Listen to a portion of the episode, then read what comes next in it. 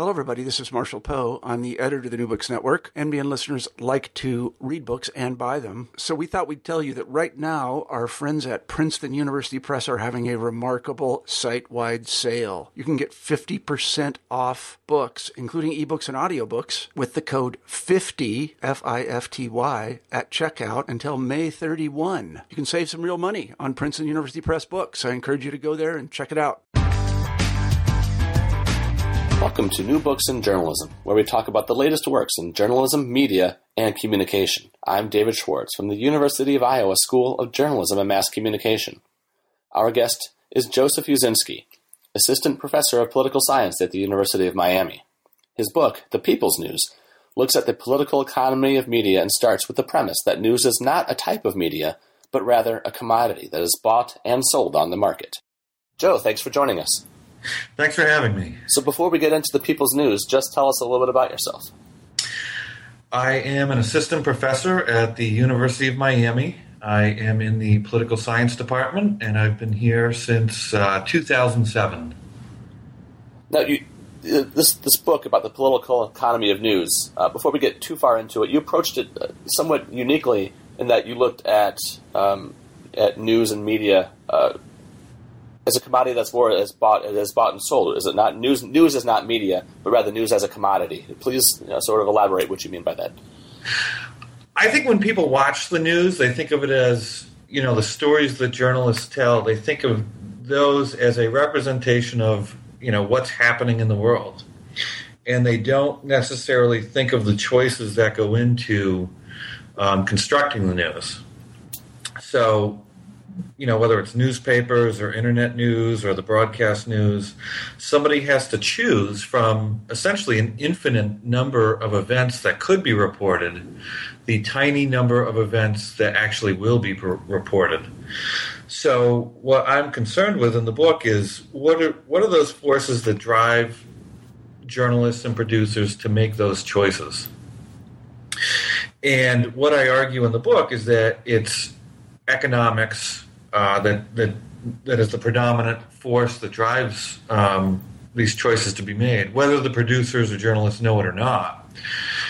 So what that means is that the audience gets what it wants. Is that you have in a market economy, which is which is what the media operates in, is that you have people who want something, who will pay for it either by purchasing a subscription or or paying for it with their time and watching commercials um, that they'll have demands. So things that they want to see, and if they don't get what they want, they're going to get it somewhere else. So if you're a news producer, you have to provide those things that are going to draw audiences in so that you can either sell those subscriptions or sell the advertising space to advertisers.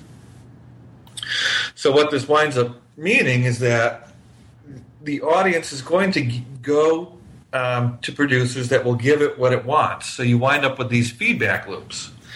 So rather than the news being this powerful en- entity that can control and influence um, citizens by telling them what to think and what to think about, instead, what I argue is that it's the news consumer that's telling news producers what to report and what to write about and how to report it. And so, what were you looking for? Some some people say that you know all research is at some level autobiographical. Um, there must have been something that in, inspired it. Was it something that you were noticing in the news that you were consuming, or what is it about this topic that initially piqued your interest? Well, one thing I, I, grew up in New Hampshire, so I noticed that the news coverage there was slightly different than what we got from news coverage um, in in the more national news sources. So I grew up reading the Union Leader, which was very much tailored to the Live Free or Die state. And the news that came out of that newspaper was very different than what we got on the broadcast news. Different emphasis, different way of reporting um, the, the, candidates that the newspaper um, endorsed uh, were typically Republican candidates, but if you look at endorsements made at other major newspapers, they were typically Democratic candidates. And my question is, why is that? You know, why? You know, what does the union leader know that every other um, newspaper um, or news source doesn't know? And it wasn't that they knew anything different, it's just that they were appealing to a different audience. Um, you know, the New Hampshire people were different than the people in Massachusetts, uh, most certainly. Um, so, you know, what that made me realize um, early on was that, you know, they were appealing to the audience. And this became even even bigger when cable news hit in the late, you know, really came to fruition in the late '90s, and that and, and this was really shown by by the emergence of Fox News. And if you think about why Fox News is what it is, they're not a propaganda machine. They're not out there to influence people. They're out there to serve what was before they arrived an underserved market. So, you know, if you ask yourself why is Fox News why does Fox News have a conservative bent? Well, it's not because they want to trick people into being conservative. It's because they want to give conservative people something they can't could not get anywhere else, particularly from MSNBC or CNN um, in the late '90s. And so there's a quote at the beginning of your first chapter from Ted Koppel. Uh, it says in in news, however, it is the journalists who should be telling their viewers what is important, not the other way around. And it's interesting because your theme or, or thesis for this book is the opposite. It's that the it is the consumers that drive this. It is not the journalists who drive the content. Well, that's right. There's a there's a normative conception of journalism, and then there is the empirics. I mean, do the normative conceptions hold or not? And I say that the normative ideal is fine. I think that journalists should be able to um, identify the stories that are important and report those stories free of market demands. I don't know how that would happen or in what fairy tale land, you know, um, that would take place. But I do like that ideal, and I think that's what journalists should do as much as they can. But there's also an empirical question, and that is what, in fact, does drive news content? And those are two very different questions. So we can say what should happen, and then we could say what is happening. And what the book argues is that is that is that the audience is driving um, these decisions um, rather than um, what I would say is the normative ideal, and that would be the journalists choosing independent of market demands. Mm-hmm. And, and, it's, it's, it's a realistic angle from which you're coming from, in that, and, and you've even put in the book that, um, you know, ideally, sure, you know, the journalists would be able to identify the news, and the people would consume the news in the way the journalists intended, but that doesn't happen. And one reason it doesn't happen, as you note in the book, is because we do live in a capitalistic society where, um, you know, this pure um, moralistic agenda-driven journalistic stance isn't going to work because you still need to make some money and still need to stay in business. Yeah, and, and, and maybe the book is a little bit depressing in that sense. We start out with this very nice idea from Ted Koppel, and then the book ends, um, you know, the final chapter begins with a quote from Milton Friedman. Mm-hmm. So we move from this idea of, of, of, a journalism that's out there to do what we all think it should do, for the most part, and then we end with this idea that no, they don't really do that um, even those who don't admit to it. I mean, no journalist is going to say, "Well, you know, I'm out here to you know make as much money as I can and write the stories that, that are going to pull in the maximum number of readers or or get me the most number of clicks or internet comments." No one's going to say that. Instead, they're going to say, "I'm doing the most important stories." You know, but what does most important mean? So once we define that, once we can, uh, you know, decide what does most important mean to journalists, what we find is that it really means drawing in the most number of people. And those stories that we think um, are really important aren't necessarily the same stories that pull in a lot of people. So think about the junk that we see reported, particularly you know, particularly on cable news. Mm-hmm. I mean, O'Reilly prides himself on saying, "Well, I do news analysis, and I'm going to do the most important stories." But half of the stories are just silly stuff. You know, um, there's a half-naked girl doing a hamburger commercial. Oh my God, what do you think about this?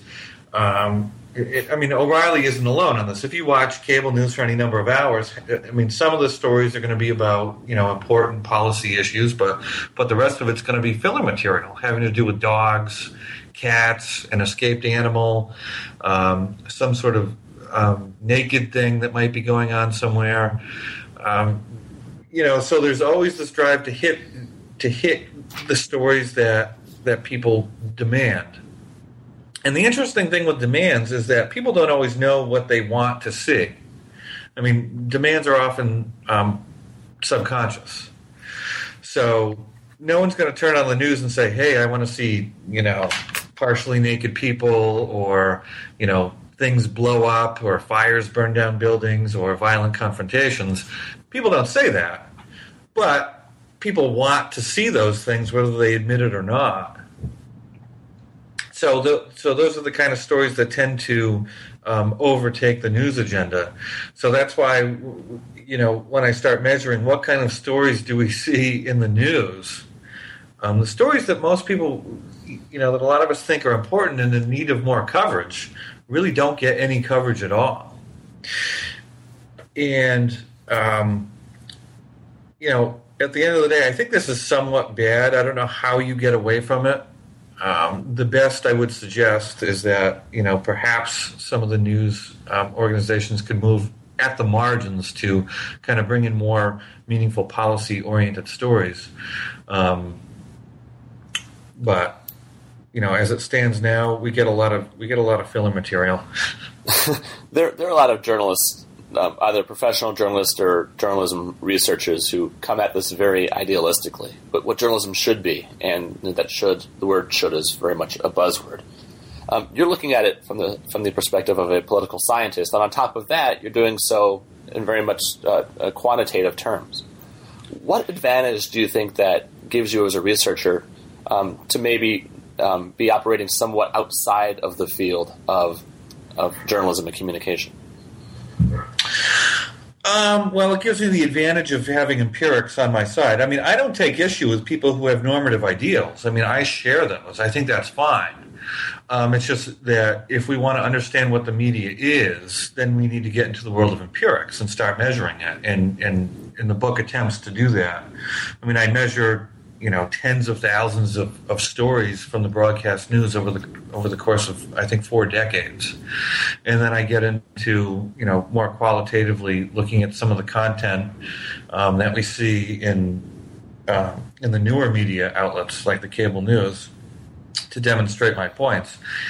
So I don't think that it's necessarily that we have to make a choice between normative conceptions and empirical findings. I think that that if people were to take my empirics at face value, they would probably say, okay, um, if we have these normative ideas about what journalism should be and we're not meeting them, how can we go about meeting them?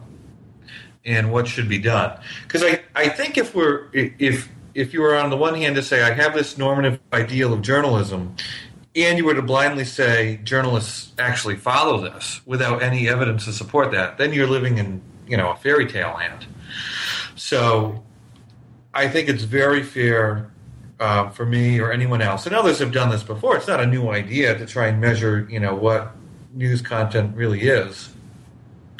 I think that you know the findings that the, um, that the book shows. I mean, can very much be used by normative research and perhaps build an agenda to improve journalism over time. And that's maybe one thing that I hope will come out of it. And how did you define news? You even asked in the question in one of the chapters, I forget where, you, the heading is, What is news? How did you, for the sake of our readers, tell them, or listeners, uh, tell them how you went about um, defining what news is, or setting those parameters? Well, empirically, I mean, for, uh, I mean, most of the data in the book draws on the broadcast news, and then I, mm-hmm. in, and then I draw on um, news from uh, from cable news sources, and then and, then from a little bit from newspapers too. But for me, news is anything that the producer says is news. So I think this is an important point because I think a lot of people will say, you know, particularly when it comes to the cable news stations where they've become, you know, what's termed softer news. I think it's a cop out to say, well, you know, that outlet is a soft news outlet, so we can't hold them to the same standards. I don't buy that because you know outlets like MSNBC, CNN, and Fox News. I mean, they bill themselves as news cable news channels. So I don't think they can have it both ways and say, well, you know, we're we're here to be somewhat entertaining and we're here to do analysis so that alleviates us of the demands of, you know, normative journalism. I I don't believe in that. I think if you're going to bill yourself as, as some sort of news outlet, then then then you should be critiqued as a news outlet. There's a and and uh, listeners, please stick with me on this because I'm talking about a chart in the book. Um, but uh, it's on page 64. Um, there's there's a table there about the comparison of MIP data, MIP meaning uh, Gallup's most important problem, um, to broadcast news data. And there appears to be, and correct me if I'm wrong if I, if I read this wrong, this, this discrepancy in this issue of macroeconomics. Um, are you following with where I'm going with this? Actually, I'm going to tell you why I can't. I only received you received the copy of the book before I did. I oh got, no! I got one copy of the book, and I had to send it up to my superiors because I'm up for tenure right now, so I don't have the book in front of me. Well, it looks great, Joe. it looks fantastic. um, so, what? So, what were some of your findings? Um, you, you, looked a lot at this data of of uh, starting with using as you started with this Gallup's MIP, their most important problem, which, which is what a, where a lot of research sometimes begins, or even what a lot of professional um, producers within broadcast news or cable news will use. What is um, what, what are some of the advantages of this MIP and some of the uh, the problems that go with it as a research tool as well? You know, one thing with the with the most important problem question. I mean, it's good that it's been asked for decades, and we can compare what the public's priorities are, are over time. Um, but what we find is that the people always say economics. it's almost always the number one thing. I mean, it will dip when the economy is really good, but people always care about economics. Um, so, I mean, that tells us about people. There's also some problems with the question, too, for my purposes. I mean, if you ask people what's the most important problem facing the country, they're never going to say, oh, something going on in the Middle East, because that's not in this country. So, if you were to compare you know um, results from any from any time the MIP question is asked to what the news agenda is, you're going to find a big discrepancy between between what's being reported. Because one of the big issues is always foreign affairs. But people never say, oh my God, one of the big problems facing us is foreign affairs. It's very rare that they will say that. Sometimes they will, like if we're involved in a war or there's something really big going on. But if you ask people, you know, what's the most important problem facing the country, it's going to be something domestic. So, um, you know, so, so for that reason, it's not the best question, but it's the only question that we can really compare over time um, as a good measure of, of uh, public interest and public demand for news. Sure, um, and, and, and turning back toward the uh, toward the cable channels, um, this is one thing that was I found really just especially interesting about the book was how, and you had to in a sense set apart the cable channels from the broadcaster. So you know Ted Koppel, like I said at the beginning, you know he was from you know, he's ABC and for a while, you had ABC, NBC, CBS, the big three. Along come CNN and Fox and MSNBC, and you already addressed the whole thing about Fox was serving the underserved conservative market, and MSNBC was con- was addressing the underserved liberal market. And as we saw from ratings, ratings being just one measure from the 08 and again the 2012 election cycles, that uh, CNN, which tried to come at things from a more down the middle market, they were ones that were struggling the most you know, they, they might have been first, having been around for 30 plus years now, but it was the people on the margins, MSNBC and Fox, that were really drawing the ratings. When you started studying uh, the cable side of this, did you expect um, what you found in cable to be as vastly different as it is from traditional broadcast? I mean, it's different and not different. It's different in the sense that they're offering a slightly different product, so they can get away with ideolo- with, with the ideological segmentation that they have.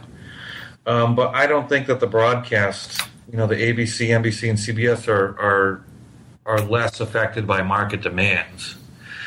Um, they're affected by it in a you know in a different way. They care what their ratings are and they're going to adjust their their programming to um, make sure they have the best ratings that they can. So, so the broadcasters are not there to do a public service and lose as much money as they can. They're there to you know, make as much money as they can, right? And, and, and we've seen this in their behavior. I mean, they've. Um, you know they go through anchor they change anchors they care about you know how many people um, the different anchors get to watch the show they, they've changed formats slightly over the years um, so it, it, the broadcasters are not immune to it in terms of the cable news networks i mean i watched this unfold um, over the years i mean if you watched msnbc i mean they didn't know who they were for a long time and and during the Bush administration, they went through a lot of growing pains because the hosts that they featured, I mean, they had the libertarian Tucker Carlson, who was matched on the same show with Rachel Maddow. It didn't really make much sense. They had Joe Scarborough trying to compete for the O'Reilly market. Um, I think they had Al Sharpton do a show. They had Phil Donahue do a show. Uh, they had Alan Keyes do a show. So ideologically, they were all over the place they didn't know who they were and they didn't know what they were doing. And it wasn't until the the Iraq War, till opinion on the Iraq War really um, turned against the Bush administration, that they were able to kind of find their niche. And some of that was driven by Keith Olbermann. Mm-hmm. And is that with Olbermann's success and his critique of the Iraq War, um, the MSNBC was able to say, "Hey, you know, we're going to, you know, go full on to the left, and we're going to be the the left wing." Um, uh, critique of, of, of, Fox News. So they were able to, to, to, to, get an identity and develop who they were. And um, because of that, they were able to overtake CNN in terms of ratings. Um, but now CNN has, has been able to, I, I, think, come out in front of, of MSNBC. And there are probably a few reasons for that. Um, for whatever reason, you know, the far left does not do well in talk radio, and it doesn't seem to do very well in um, cable TV either. Is that I, I, I, think that the country is a little more center right than perhaps the um, you know the people in the news industry um, will admit, and I think that MSNBC probably went too far to the left. I, uh, I, also think it helps when there's an enemy to focus on, and when when the left, you know, had Bush in office, there was that focal point, and, sure. and and, since then, you know, how can you be, you know, it doesn't really serve their their um, doesn't really serve business to be outraged at uh, a president who is on the side that their viewers are. Sure. I mean that's part of it, but Fox News was still doing incredibly well during the Bush years. That's true. So um, I, I, think that the, there's something to be said for that, but I don't think it's as big as, as an effect. You know, I, I mean, if a Republican wins office in 2016, I don't think that MSNBC is going to rocket to the top of the ratings. I think that Fox News is still going to be number one out of the three of them. So, um, so yeah. um, I want to turn a little bit toward um, toward methodology just a bit. And uh, you, you, note that uh, you, you, you, combine these studies of media effects and media content, um, which is a really a smart way of going about it. Um, if you could just briefly describe what each of those are as you understand them, both effects and also media content, and then go into how you combine them in terms of your research. So, media effects research has been going on for about I think 70 or 80 years now.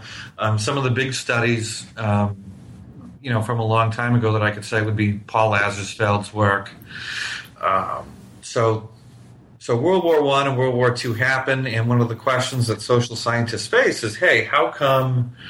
Um, you know, people in these totalitarian states like Germany and Italy and Japan um, did really bad things and went along with regimes that you know they knew were doing pretty awful stuff. What would make otherwise good people do this? And one of the one of the reasons that uh, social scientists posited was that you know propaganda, you know, so Nazi propaganda led people to you know um, support the regime. Um, so the idea was that you know there's this really powerful news effect out there that if you put messages out there to people that you know people were like lemmings they would immediately absorb those messages and do what the messages told them so if you if you watched a short film that said nazis are great and hitler's awesome um, then people are going to believe that nazis are great and hitler's awesome So after the war's end, social scientists start saying, okay, well, let's put this to the test and see how big of an effect this really is. And what they found was, you know, people have opinions and they don't change that much. And so studies that were going on in the United States during the elections in the 1930s, 40s, and 50s show that there was a lot of attitude stability. That no matter what they were exposed to in the news, that people tended to keep the same attitudes. So that that brought social scientists to reject what was the hypodermic needle hypothesis. You know, the idea that news, you know, was able to inject people with messages and change their minds right away, and instead um, brought about the adoption of the minimal effects hypothesis, which was the idea that you know news may have an effect, but it's going to be very minimal. And there were two reasons for that. And that one is that um, people have psychological filters so that if you give someone a message they don't agree with, they just filter it out. They don't pay attention to it, or they, they, they will have these barriers that the messages the message just won't get through. And studies over and over again show this. So if you tell someone who's in favor of, of gun rights that there are strong studies that show that we should limit guns in some way, they're going to say those studies are fake or they're bad evidence or, or whatever. And if you flip it on its head, you know, people who are proponents of gun um, uh, of limitation of gun rights and you give them studies that say, hey, guns are, are good and we shouldn't limit them, they're going to call into question those studies. You know, so people believe what they want to believe, and predispositions are incredibly strong. So information really doesn't have that much of an independent effect. Um, instead, it's it's going to um, reinforce what people already believe, and if it, it says something people don't already believe, people will just reject it. So that's the first part of it. And then the second part is that people are going to choose what they want to listen to and, or, or watch or read. And we see that in the cable news market now. So what do conservative what do conservatives watch? They're not putting on Rachel Maddow. They're going to put on Bill O'Reilly and Sean Hannity. So um, people are going to get exposed to what they want to hear, and people are going to filter out anything um, that sneaks its way in. So for that reason, you know, we want, you know, the study of, of, of, of media effects went through about 50 years where they said, you know, there are effects, but they're very minimal. Now the now there were a lot of studies that started coming out, particularly in the late '60s, that taught um, that focused on ideas of agenda setting, and that would be the idea of hey, the media might not be able to tell people what to think, but at least it can get people to think about certain things. So imagine if the if the broadcasters started talking about the economy over and over again, it's going to make people say, "Hey, the economy must be important," and I'm going to start thinking about that. But the one thing that was going on in many of these studies was that it wasn't really accounting for the forces that were driving those stories to be reported in the first place. So this is why I make the argument that hey, you know, we have hundreds of studies that say the media does have an effect on what people think about, but they're not really accounting for the fact that what people think about was driving those st- those um, stories to be reported in the first place. So what I try to do in my study is to bring together the uh, you know the idea of hey, what's driving the news um, producers to report certain stories, and at the same time. Um, given the answer to that question, how much of an effect is there left for the news to have on on news consumers? And what I argue is that you know because audience opinions have such an effect on what's reported in the first place, there isn't much room for the news to have a big effect on people in the second place. So there are different ways of measuring. You know, you talk about you know numerous times how it's it's almost bottom up. It's it's the consumers, you know, using the news as a commodity, and then and then the broadcasters know, or at least think they know, of which way to go with the news. Um, there's, a, there's a part in the book in which you talk about ratings uh, and scientific versus unscientific polls.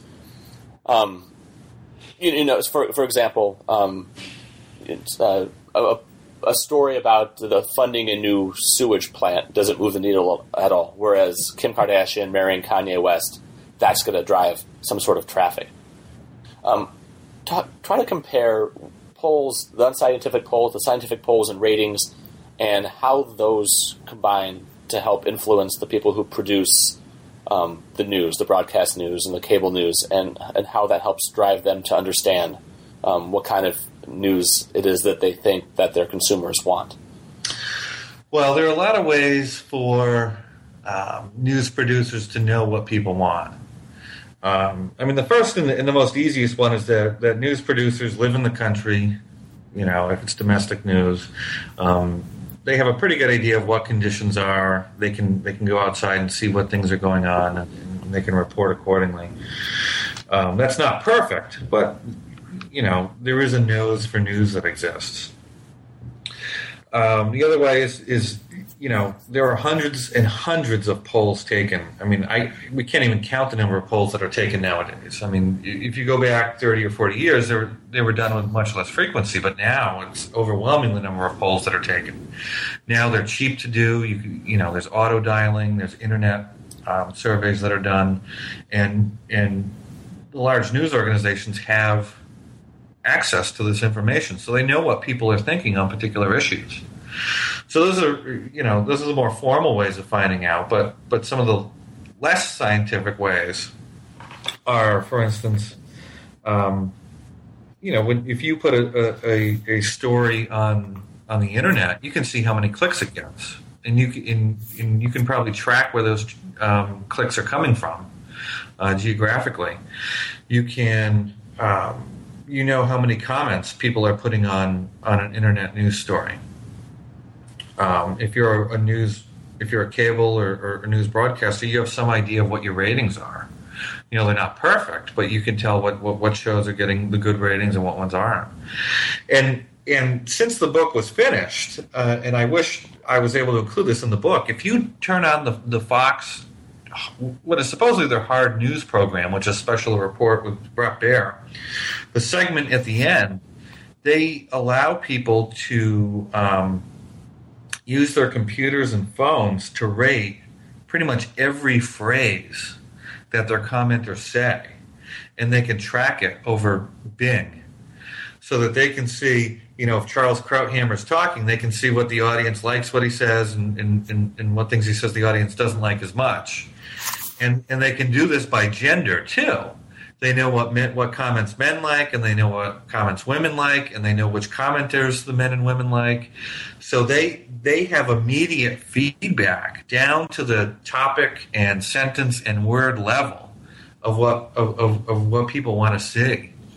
So the methods for doing this are sold as you know, hey, come take part in the conversation and you know tell us what you like and you, you know so you're being a part of the news. But what it really is, if you think about it from an economics perspective, is that you're walking into the used car dealership, opening up your wallet, and letting the salesman look at it to see what it is you're willing to spend. so you're so what what consumers are doing now is giving an incredible incredible amount of market information to producers so they can act on it um, incredibly well and, and with pretty good precision there's, there's a there's a I'm gonna get we're starting to get toward the end here, but there's some things I want to touch on because the last chapter is just really important. Um, I, I, love what you wrote. It's, it's, in the very last paragraph when you write the media. We're going to come to. We actually I'm going to have you answer your own question, which is the media have been targeted with a great deal of criticism over the years. Some of it is deserved, some of it is not. But when we criticize the news, who are we really criticizing? I thought that was a, a brilliant question to ask at the end. And who are we criticizing? Ourselves. I mean, that's I mean that's the answer. Is that is that uh, I mean, po- I mean, think about public opinion and think about public knowledge. I mean, if you ask just basic questions about what do people know about politics and policy, what surveys show us over and over again is that people can't even name who many of our leaders are. Uh, people don't know what's going on in the world at even basic levels. And part of that's the news. Part of it is just that they don't want to watch the news. Um, if you ever watch the segment Jaywalking, um, and even Jimmy Kimmel's been doing this recently. Um, and I'll, I'll, mention one that Jimmy Kimmel did. He went out and asked people, you know, which do you prefer, the Affordable Care Act or Obamacare? I mean, obviously those are the same thing. But when they asked people off the street, you know, which one do you prefer? They preferred one or the other. You know, and that just tells you how ignorant some people are of, of, of what's going on. Um, so, you know, at the end of the day, people get the news they deserve. You know, if people aren't interested in policy, if people don't care that much, then they're going to get news that reflects that. Um, so, you know, if you put on the local news, and, and and this is a real experience I had. I had to take my car in to get it fixed, so I was stuck watching the noontime local broadcast news. And there were seven stories in a row that had to do with with an animal. There was a cat who got lost in West Palm Beach who made its way home to Coconut Grove. There was a kangaroo who escaped from the cage and was running around town. There was a, a snake who almost ate a baby. Um, there was a lost dog that somebody was looking for, and this was the this was the news. Seven stories in a row. I couldn't believe it. I'm like, this is why I don't watch the noontime news because this is all they had to report. I'm like, is there anything better? And if you go and watch other, uh, you know, other local news, and this bleeds into the certainly into the cable news, uh, the national cable news networks too. Oh my God, there's a police chase. Oh my God, a building burnt down. Um, someone got held up at the convenience store. It's like, is this the, these are the big stories that people need to hear about? Um, you know, it's done in different ways in different uh, in different news outlets, but it's it's the same thing. If they're trying to appeal to people's base, you know, desires for news, there's, there's a lot of violence, there's a lot of sex, um, there's a lot of conflict um, and, it, and it perverts what otherwise could be a great way for people to learn about what's going on. And even when when good stories are reported, um, so for instance, if there's reporting of campaigns or whatnot, it's done in a way that's somewhat perverse. And I, I point this out in, in the book. What is that? If there's a, ba- a, debate between two candidates, how does how does the media treat it? It's not treated as you know two candidates talking about their differences and presenting different policy positions. It's a brutal knife fight. It's a bloody battle between titans, and it's it's no it's no such thing. They do this to hype it up and get you know to appeal to people's desire to see conflict and violence, but there's no conflict. There's a conflict of ideas, but there's no physical conflict. There's no violence you know, it's two people standing behind podiums, never touching each other, and just talking calmly. but it's treated as if it was a prize fight. It's not. And I think in some way, you know, that sort of coverage, um, you know, perverts people's perceptions of politics and maybe turns a lot of people off. So, last question is, is, what do we? So, what's to be done? You know, the market rules. If, if let's hypothetically say ninety-five percent of America loved red cars, then we would start seeing all the dealerships carrying red cars. Um, what does the discerning, maybe more socially perceptive news consumer go when um, for their news, say to, to cable television? Um, what's what, where's to go when you know if, if the if the company itself you know needs to sell advertising and needs to make the money, but they don't have maybe the audience that say something like Fox or MSNBC has. Where do where does the the uh, the sort of the uh, high end consumer of news go for the kind of news that they want if that's not what the majority of the market wants? Well, I, I mean the, the the bigger solution is to have market demands change, and and one of the one of the things I want to come from the book is to point out that hey you know, what's shown in the news isn't necessarily the news, and it doesn't necessarily meet the ideals that we would we would have for journalism. And then if people first realize that and start scrutinizing um, what's currently being reported and want to see better reporting, then they'll get it over time. Okay, so so that's that's the bigger thing, and that may take decades if it if it ever happens. Um, the other solution that I that I would propose is that yes, news outlets have to make money, and they should continue to do those things that will draw in audiences and you know keep them financially viable. I mean, the last thing I want is for every news station to provide things that people don't want and then go out of business, and then we have no news at all. But if if they were to, at the margins, start reporting a little bit more on policy and a little bit less on other, you know, fluffy stuff, it doesn't have to be a massive change. It can be a small change. It, maybe it's one story per program, where they do one less convenience store holdup, um, and one more. Hey, there was a town meeting on education. Um, so it doesn't have to be huge, but if it, it, it, if if it just went slightly in that direction, I, I think it would be a big a, a big change. So the book is done. What is next for you? Yeah, so this book came out last week. It's currently available through NYU Press and on Amazon. Um, so I have to work on doing the marketing for this book, and then I have to start doing the marketing for the, my next book that comes out in July. Um, so with my co-author jo- Joseph Parent, um, we have a book coming out on Oxford University Press um, in the middle of July called American Conspiracy Theories. And in that book, we attempt to answer the question um, why do people believe in conspiracy theories? So. Um, Sounds fascinating. It does. Yeah, that, so that book is finished and it's in production now. And um, so it's one to the next. well, this book is The People's News Media, Politics, and the Demands of Capitalism.